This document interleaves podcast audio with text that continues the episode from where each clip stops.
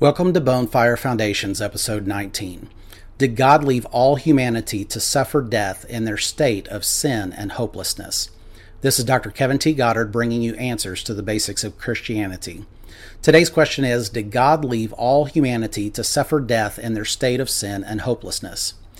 Thankfully, the short answer is no. From eternity past, and out of His good pleasure, God elected some to eternal life entered into a covenant of grace to deliver them from their state of sin and hopelessness and bring them into a state of salvation by a Redeemer, Jesus Christ. Let's explore this further. The New King James translation speaks this beautifully in Paul's second letter to the Thessalonians, chapter 2, verses 13 and 14. But we are bound to give thanks to God always for you brethren beloved by the Lord, because God from the beginning chose you for salvation through sanctification by the Spirit and belief in the truth, to which he called you by our gospel for the obtaining of the glory of our Lord Jesus Christ. Paul was writing to the Christians in the church at Thessalonica, so he is clearly telling them God chose them, the elect, in eternity past, from the beginning, for salvation. God brings this salvation of his elect about by setting them apart from sin by the Holy Spirit and giving them the belief in the truth of Christ.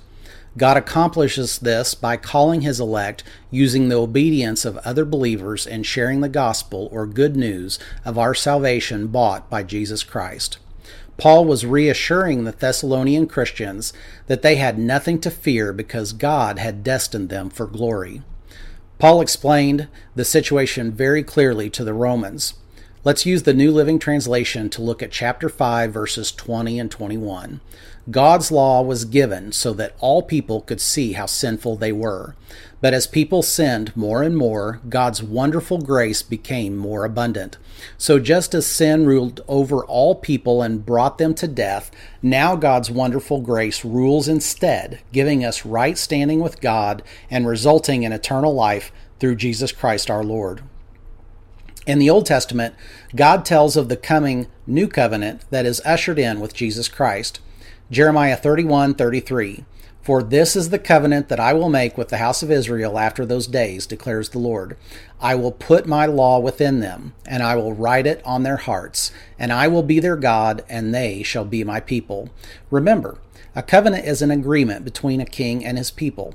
In God's case, the elect. Where Israel had failed God over and over under the law and sacrificial system of the Old Covenant, God promised a covenant that He makes that he gives his people the ability to follow and that results in perfect relationship and fulfillment of that covenant. Fast forward to the Roman occupation, and we find God explaining to Joseph quite simply what he was doing by conceiving a child by the Holy Spirit in the Virgin Mary. She will bear a son, and you shall call his name Jesus, for he will save his people from their sins. Matthew 121. Whereas the first Adam, created by God, and fully man, rebelled and brought death to mankind.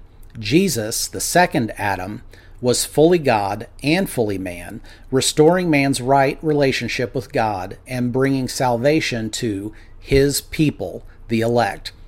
Did God leave all humanity to suffer death in their state of sin and hopelessness? No.